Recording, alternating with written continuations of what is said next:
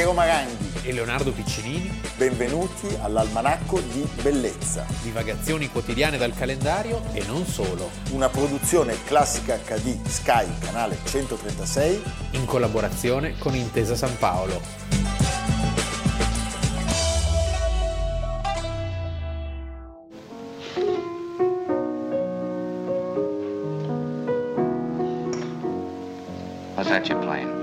A little something on my own. Oh, stop it. You know what I want to hear. No, don't. You played it for her, you play it for me. Well, I don't think I can remember. If she can stand it, I can. Play it. Yes, boss.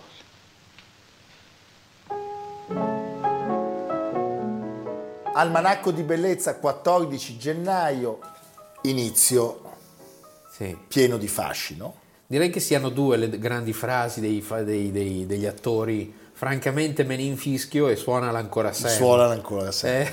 Eh? e noi stiamo parlando di Humphrey Bogart che muore purtroppo il 14 gennaio del 1957 a soli 58 anni nella sua casa di LA dove viveva con la quarta moglie, direi la, la moglie definitiva, Lauren Bacall. E che moglie! Eh?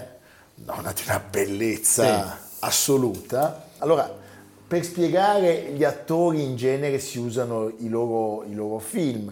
Nel caso di, di, Humphrey Bogart si può spiegare anche senza l'importanza eh, di, questo, di, questo, personaggio. Perché aveva una vita interessante. Una vita straordinaria, non perché è stato certamente un grande, ha vinto un Oscar nel 1952 per... Il noir. Per la Con regina d'Africa. I noir. E perché ha fatto dei film straordinari, tutti i noir pensiamo al Mistero del Falco, Il Grande Sonno e poi ancora Casablanca da cui abbiamo iniziato la nostra puntata, ma perché soprattutto lui è un grande personaggio inimitabile in qualche modo. Non è bello, non è alto? Non è alto, anzi è molto basso. Sai che in Casablanca gli mettono delle zeppe, delle perché zeppe. Era, non so poi perché dovesse essere più alto di lei per forza, Beh, perché forse. l'uomo deve essere più alto sì. della donna, questa cosa. Questa cosa, poi l'hanno fatta anche Sarkozy e Berlusconi. Sì, eh? sì ma loro avevano il tacco interno, interno. o esterno. Lui aveva le zeppe. Aveva delle zeppe con delle e l'American Film Institute lo ha messo al primo posto nella classifica degli attori più leggendari di sempre. Devo dire che è giusto, cioè io bambino che amavo il cinema, ma non era questo il mio cinema, il cinema che era moderno sì, vecchio, e sì. contemporaneo, sì. però ogni volta che si parlava di, di, di Bogart era un'esplosione di, di, di, di passione. Cappotto. Eh, questo cappotto. Angeli con la faccia sporca. Sì, con Cagney. Con Cagney. Cagney. Cioè, c'ha tutti i tic nel film. Eh?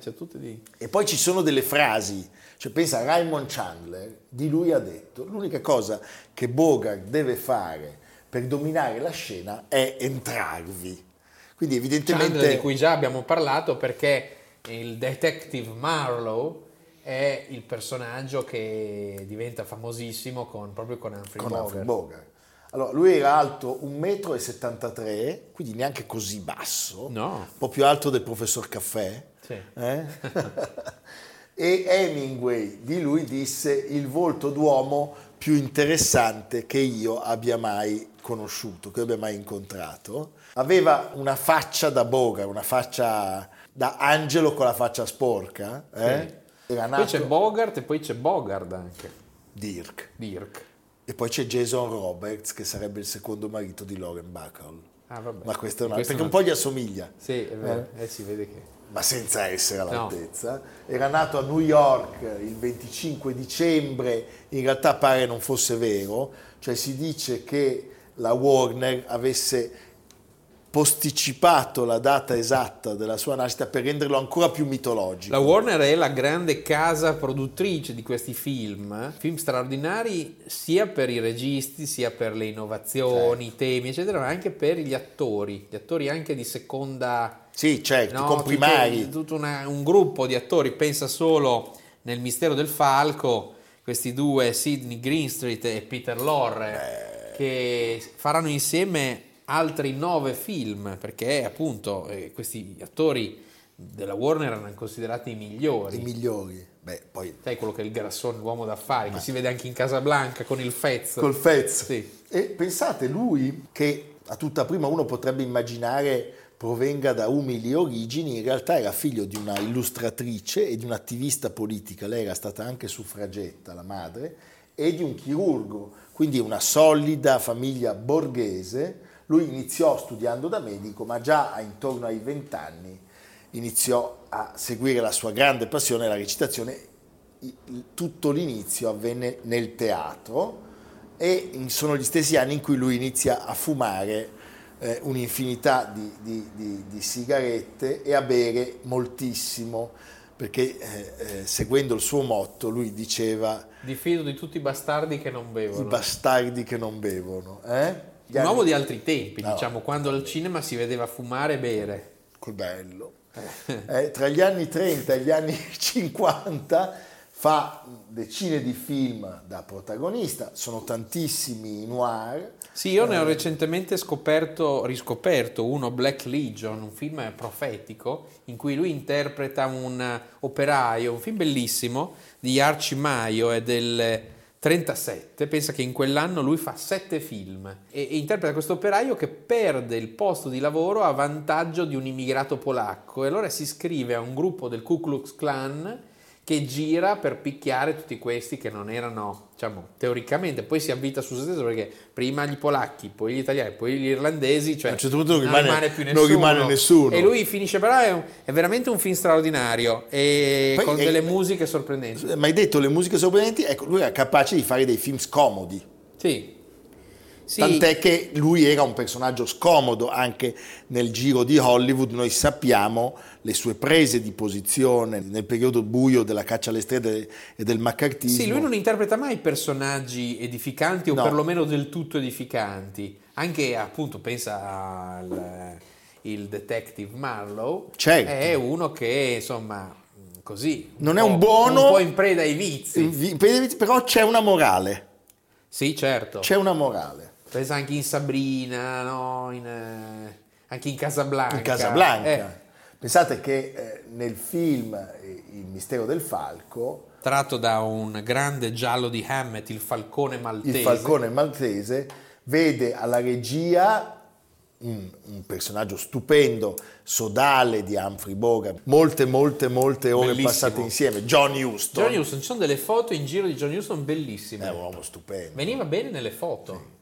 Cioè, è veramente pazzesco. Loro e... due bevevano, fumavano e amavano molto il mare. Il mistero del falco siamo nel 1941 insieme a una pallottola per Roy, è il primo, viene considerato il primo film noir, il film che lo consacra, è un pre-Marlowe, perché Marlowe è di qualche anno certo. dopo, e pensa che appunto abbiamo detto prima di Peter Lorre, Peter Lorre è il protagonista tra gli altri di... Eh, di M, il mostro, il mostro di Dusseldorf, questa, questo... o della prima versione dell'uomo che sapeva troppo esatto. di, e, di interpreta, e interpreta Joel Cairo che è un personaggio effeminato e subdolo allora questa omosessualità che certo. viene suggerita no? in senso negativo eh, e, e, questo e poi anche gli intrecci amorosi che non, so, non sono proprio ehm, coerenti alla morale sì, del certo. tempo fanno sì che il film venisse a lungo proibito o non messo in programmazione. C'è stato un film eh, controverso. controverso. E John Huston di lui diceva Humphrey non ha mai preso troppo sul serio se stesso, ma indubbiamente il lavoro. Il lavoro sì. Allora, eh, loro due divennero grandi amici, eh, l'abbiamo detto, l'alcol e il mare, tant'è che Bogart acquistò uno yacht di 15 metri e passò il resto della sua vita o per il molto tempo del resto della sua vita, lo passò in barca, appunto, perché era anche un ex marinaio, quindi aveva la pratica della navigazione. Tant'è che lui diceva, tutti quelli che a Hollywood hanno fatto un po' di soldi, ma vengono da, da, da mondi trasversali, spesso appunto dal mondo marino, restano sempre dei grandi lupi di mare. Di mare. Ce lo vedi in effetti in quella fase? Eh, e poi, e poi Com'è il tempo oggi? Ma insomma. Ma insomma, con quel ghigno Suonala ancora Sam. Nel 42 suona ancora Sam, sì. arriva questo combinato disposto un po' fortuito. Tra l'altro in un momento eh? perfetto, sì. perché pare, cioè tutti i protagonisti del film raccontano che mentre lo stavano girando nessuno capiva niente della trama Stiamo parlando di Casablanca, cioè di uno dei film più importanti e più irripetibili della storia E del più cinema. citati, ci sono tantissime parodie. Il triangolo amoroso è eh, il locale più famoso, più famosi della storia del della cinema. storia del cinema. Con Ingrid Bergman, Sì. meravigliosa, Claude Rains. Claude Rains, Fantastico. eh, fantastico. E questa Quando parte la storia- Marsigliese. No, vabbè. Il regista è Michael Curtiz e Quando parte la Martigliese c'erano i tedeschi che stavano cantando di Wachtam Rhein, la guardia sul Reno, No. e quello lì cambia, Sì, suona sì, la sì, Marsigliese. sì, la Marsigliese, Sì. eh? Un film che vince l'Oscar per il miglior film, la miglior regia, la miglior sceneggiatura non origi- originale. Lui, non, lui lui non non ottiene la statuetta, arriverà dopo, anche la Bergman.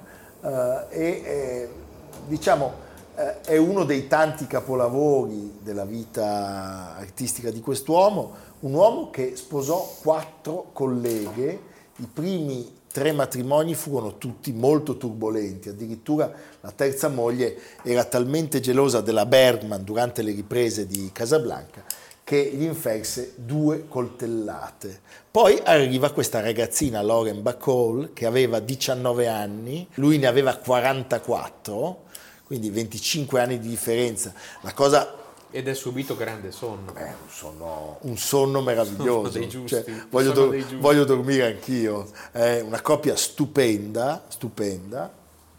Loro partecipano anche alla vita politica, come abbiamo raccontato. Girano insieme Il Grande Sonno, La Fuga e l'Isola di Corallo e eh, resteranno insieme tutta la vita fino alla morte di lui, che purtroppo, come abbiamo detto, è una morte che arriva troppo presto. Il Grande Sonno, The Big Sleep, eh, per la regia di Howard Hawks. Howard Hawks, è del 1946 ed è appunto tratto dal romanzo di Chandler. Vale la pena vederne un passaggio. Voleva vedermi? Lei è un detective privato, eh? Credevo che esistessero solo nei libri o che fossero dei viscidi individui che spiano nei corridoi. È ridotto male, vedo. E inoltre non sono molto alto. La prossima volta verrò sui trampoli e con un completo da tennis. Non credo che l'aiuterà molto. Allora pensa che potrà occuparsi di questa faccenda di mio padre. Non dovrebbe essere difficile. Davvero, credevo proprio che fosse il contrario. No, non direi. Che cosa intende fare come primo passo? Il solito, no? C'è qualcosa di solito nel suo mestiere? Certo che c'è. Perché non guarda pagina 3 dell'opuscolo come diventare detective privato in 10 facili lezioni per corrispondenza? Suo padre mi ha offerto da bere. Ha letto anche come diventare un buon attore? Avevo accennato al bere. Parlo sul serio, signor Marlowe. Mio Suo padre, padre- prego, si accomodi. Avevano molti amici tra il gruppo degli attori hollywoodiani, ne citiamo alcuni, Judy Garland, Spen- Spencer Tracy, Catherine Hepburn che sarà protagonista del film con cui lui vincerà l'Oscar, sempre John Huston, La Regina d'Africa. Quell'anno, tra l'altro, ricordiamolo, Bogart si trova a fronteggiare Marlon Brando per un tram chiamato Desiderio. Pensa che sfida. Vincono tutti gli altri tre attori del film, del tram, perché Karl Malden, eh, Vivian Lee e la terza, non ricordo il nome in questo momento, ottengono i tre Oscar. L'unico che non vince è Marlon Brando perché vince Humphrey Bogart. Poi Marlon Brando si sarebbe preso con gli interessi eh, il, giusto, il giusto e meritato premio. Si dice anche, ma che sei Humphrey Bogart? Ma che sei Humphrey Bogart? Tra gli amici mi piace citare anche Frank Sinatra e David Niven. È un bel gruppo, È diciamo. un bel gruppo. La sua protesta contro le attività, le attività anti-americane. Bogart era anche un eccellente scacchista, pensa. Vedi? Eh, giocava a soldi per guadagnare un- una pagnotta. A scacchi. Sì, a scacchi. Quelli che passano da una scacchiera all'altra Sì. a Washington Square. Ecco, esattamente. Possiamo citare due film che ne hanno in qualche modo, se vogliamo, aumentato il mito. Uno esattamente 50 anni fa. Play it again, Sam. Provaci ancora Sam di Woody Allen. Woody Allen. E l'altro, 62 anni fa, Lui è il mito di questo ragazzo che tiene il poster in camera, questo spaccone, Jean-Paul Belmondo nel, a Bout de Souffle fino all'ultimo respiro, di Jean-Luc 1960. Godard, 1960. Jean-Luc Godard. Beh, io sono favorevole a- a- alla, alla- alla continua alimentazione del mito di Humphrey Bogart, mi piace tantissimo. Manca qui nel Pantheon. Adesso lo A mettiamo, breve arriverà. arriverà, arriverà, anche qua seduto di fianco a noi, Sì, un cartonato. un cartonato. eh. Bene, evviva, un ultimo contributo. col suo impenetrabile mezzo sorriso, con una nostalgia non si sa bene di che cosa nei piccoli occhi scuri, con la sua- le sue mezze parole e la sua mezza sigaretta che lui fumava così come di nascosto, come se un secondino stesse sempre per buttargliela via con una scudisciata.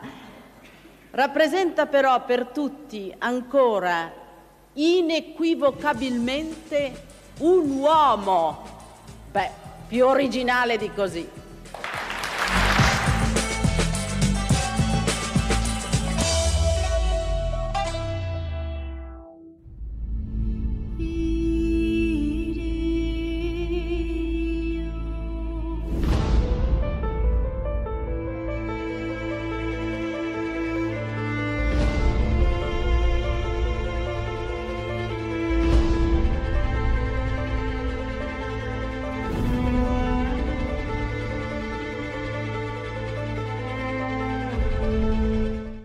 Leonardo, abbiamo iniziato con il Laoconte. Sì, chi è Perché Leo Conte? esattamente il 14 gennaio, preciso preciso, del 1506, Io c'ero.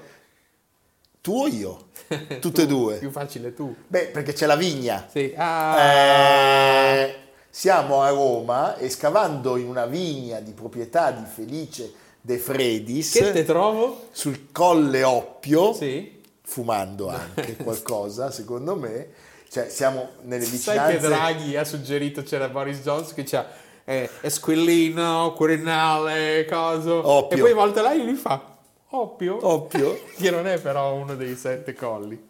Eh, siamo nelle vicinanze della Domus Aurea di Nerone. Durante lo scavo, Sì, in realtà sono l'area confinante con le Domus Aurea, che è l'area che è cresciuta sulla Domus Aurea, le terme di Tito, il palazzo imperiale di Tito, e viene scoperta questa straordinaria composizione. Michelangelo che è presente, la definirà questi frammenti miracoli dell'arte e si ispirerà a questa contorsione incredibile. Sull'opera non abbiamo grandissime sicurezze, si pensa che sia del primo secolo, quindi coeva appunto a Tito, al palazzo in cui era ospitata, che sia un atelier di Rodi, per il resto Sì. c'è una, una- un, perché si un trova gruppo traccia analogo nei che è testi stato di, di Plinio. sì, esatto. Plinio parla di questo gruppo di Laocoon e c'è un gruppo analogo che è stato scoperto a, mm, vicino a Sperlonga e che raffigura un personaggio analogo, è la- l'accecamento di Polifemo. Chi è Laoconte? Laoconte È il nel- sacerdote troiano. è il sacerdote troiano che pronuncia il famoso Timeo Danaos et dona ferentes, temo in greci anche quando portano i doni. Quindi, Virgilio se avessero Eneide. ascoltato Laoconte e Cassandra, il, Cassandra cava- il cavallo restava fuori. Sì, il Eh? cavallo. E lui a un certo punto tira addirittura delle frecce contro il cavallo e a quel punto escono due enormi serpenti dal mare mandati da Atena, perché non bisogna ostacolare il volere degli dei, Certo. ricordatelo. Anche Non tu ricordi, il eh, ricordati. Ricordati. E lui Viene trovata questa scultura, Giulio II, Papa della Rovere, la vuole a tutti i costi in Vaticano contro i conservatori che la volevano, conservatori nel senso le, le- le- le- cariche, cariche, certo. che le volevano in Campidoglio dove credo che in questa cosa sia coinvolto anche Giuliano da Sangallo. sì, beh, tutti si affrettano intorno a quest'opera perché è per l'epoca una scoperta paragonabile a quella della- di Tutankhamon, di cui quest'anno eh, ricorrono i cent'anni, cioè qualcosa di incredibile, un terremoto nella storia dell'arte. Non si può non fare i conti con questa, con questa scultura. E quindi viene portato nel Viene- giardino del Belvedere. Viene portata al Belvedere. Che cos'era il Belvedere? Il Belvedere era un palazzetto di piacere costruito alla fine del 400 sul punto più alto del Colle Vaticano. Che è progettato da Bramante? Bramante lo collega ai palazzi vaticani creando quei due lunghissimi bracci che ancora oggi sono la Certo. caratteristica dello spazio.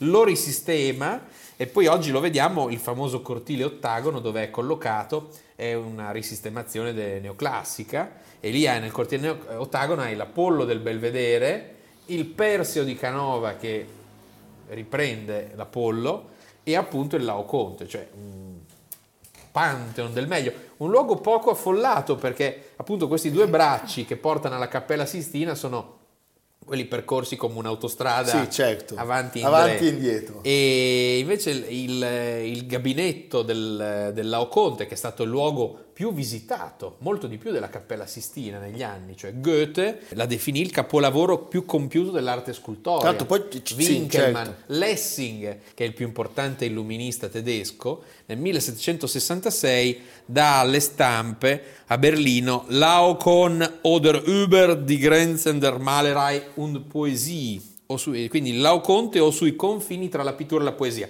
un gran pippone, però è molto interessante perché Lessing è il primo che si permette una critica d'arte non essendo artista. Fino ad allora solo chi era in grado di Ah. eh, scolpire o dipingere era autorizzato. Che paura. E Lessing sosteneva una diversa concezione. Se trovo che la mia minestra è salata, forse non posso dire che è salata fino a quando non sarò in grado di cuocerla io stesso? Beh, c'ha ragione. Oggi sembrano delle cose di assoluto buon senso, ma per l'epoca era... era- Beh, stupendo. cioè Vasari infatti era un grande pittore, un grande artista, un grande architetto.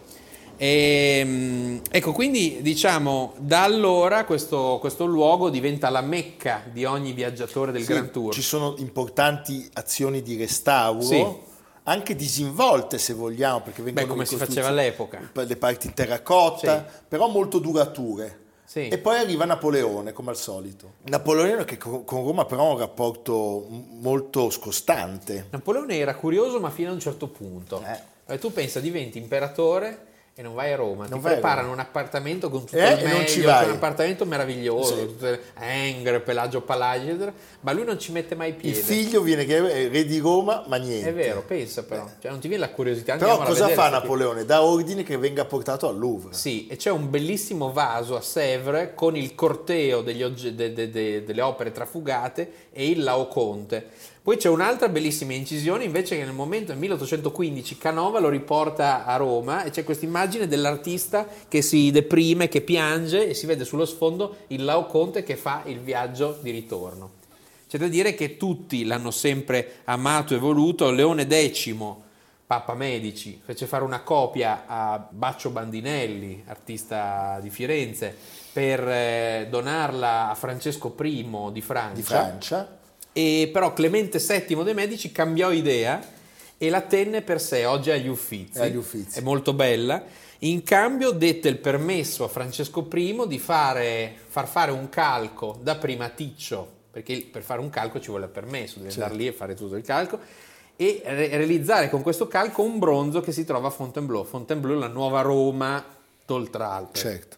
Poi c'è l'episodio stupendo di inizio Novecento dell'archeologo Un archeologo, Ludwig personaggio Pollack. meraviglioso, il Beh, Pollack, che pensa poverino, finisce, muore nel 43 con l'invasione nazista, Nazista dei- forse ad Auschwitz, forse, forse prima ancora di arrivare, un personaggio straordinario. E lui trova il braccio, Trova il braccio da un, a Porta Portese. sì, da uno scalpellino. Sì. Beh, pensa all'emozione. Sì, sì, sì. Eh?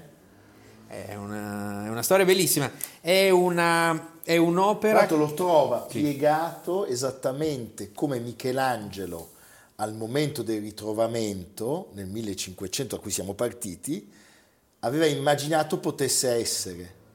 Perché l'assenza del braccio lanciò diverse ipotesi sulla posizione e, e Michelangelo fu uno dei, dei primi a teorizzare che il braccio fosse piega- piegato dietro la, dietro la schiena. E uno dei suoi allievi, Montorsoli, dal nome del paese fiorentino, fu uno dei primi a, a integrare il Laoconte. Il Laoconte ebbe un'influenza enorme sui suoi, sui contemporanei e anche dopo, per tanti secoli. Eh, pensa, Ricordiamo Tiziano ne fa una parodia, un dipinto oggi perduto, che però c'è- conosciamo attraverso le incisioni, e fa tre scimmie che vengono attorniate da ser- avvinghiate da serpenti.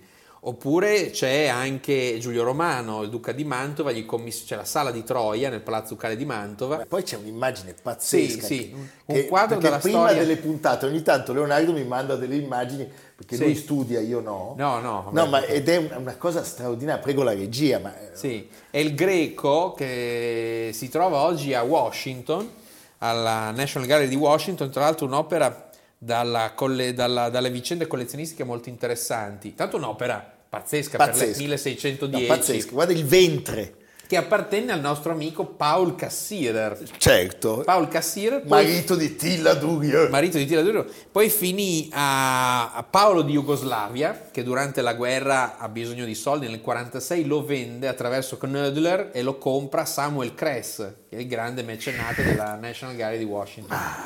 William Blake, certamente un Sì. altro da citare. Beh, meraviglioso, meraviglioso, E poi, meraviglioso. e poi Cesare Pavese, io sono come Laoconte, mi inghirlando artisticamente con i serpenti e mi faccio ammirare. Poi ogni tanto mi accorgo dello stato in cui sono e allora scrollo i serpenti, gli tiro la coda e loro strizzano e mordono. È un gioco che dura da vent'anni. Comincio ad averne abbastanza. Sei giorni dopo aver scritto questa lettera, una delle sue ultime, Pavese si uccise. Beh, è un invito a tornare ai musei vaticani per Sì. ammirare questa meraviglia. Adesso non ci sono molti, molti viaggiatori stranieri, No, come si può si può immaginare, e quindi siamo lontani dai 6 milioni. E poi è interessantissimo quanto questa storia abbia in qualche modo avvolto come i serpenti, ma in maniera benevola e positiva, così tanti artisti Sì. nel tempo. Eh? Sì, uno shock. Beh, come ritrovamento, come il signor Howard Carter quando ha ritrovato... Certo. Il, A signor, mummia. il signor Tutankhamon. Sì. eh?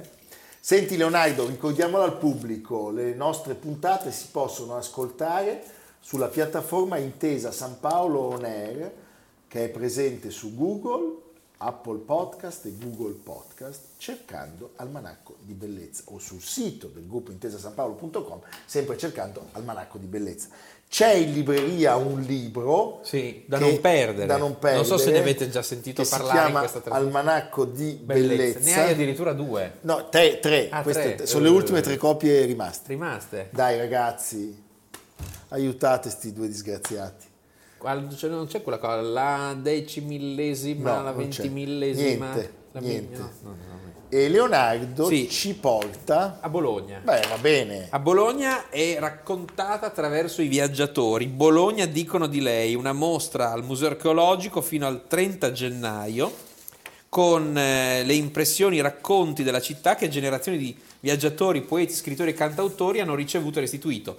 Casanova, Goethe, Stendhal, Madame de Stael, puoi sceglierne una. Mozart. E poi anche voci che dalla pagina trasmigrano di sala in sala nella voce di Samuele Bersani, Alessandro Aberneri, Marco Re, Veneno Capivetti, eccetera, eccetera, eccetera. E poi c'è la Pasolini. Pasolini è nato a Bologna, proprio quest'anno saranno i 100 anni della nascita di Pasolini. Io vorrei citare a questo punto le parole di Guccini su Bologna. Bologna è una vecchia signora dai fianchi un po' molli, col seno sul piano padano e il culo sui colli. Bologna arrogante e papale, Bologna la rossa e fetale, Bologna la grassa e l'umana, già un poco romagna e in odor di Toscana. Eh, poi quando lui cita Guccini, che è modenese, Tra l'altro, esatto. a lui viene proprio Sì, sì, sì. Guccini immenso, Immenso. immenso Guccini. Bene, viva tutti alla mostra Museo Archeologico Bologna. Dicono di lei. Dicono di lei, dicono di lei. Dicono di lei. Sembra una canzone di Paolo Conte. Dicono di lei. Va bene, a domani. A domani. Evviva. Almanacco di bellezza a cura di Piero Maranghi e Leonardo Piccini. con Lucia Simioni, Samantha Chiodini, Silvia Corbetta, Jacopo Ghilardotti, Paolo Faroni, Stefano Puppini. Realizzato da Amerigo Daveri, Domenico Catano, Luigi Consolandi, Simone Manganello, Valentino Puppini. Una produzione classica HD, Sky Canale 136 in collaborazione con Intesa San Paolo.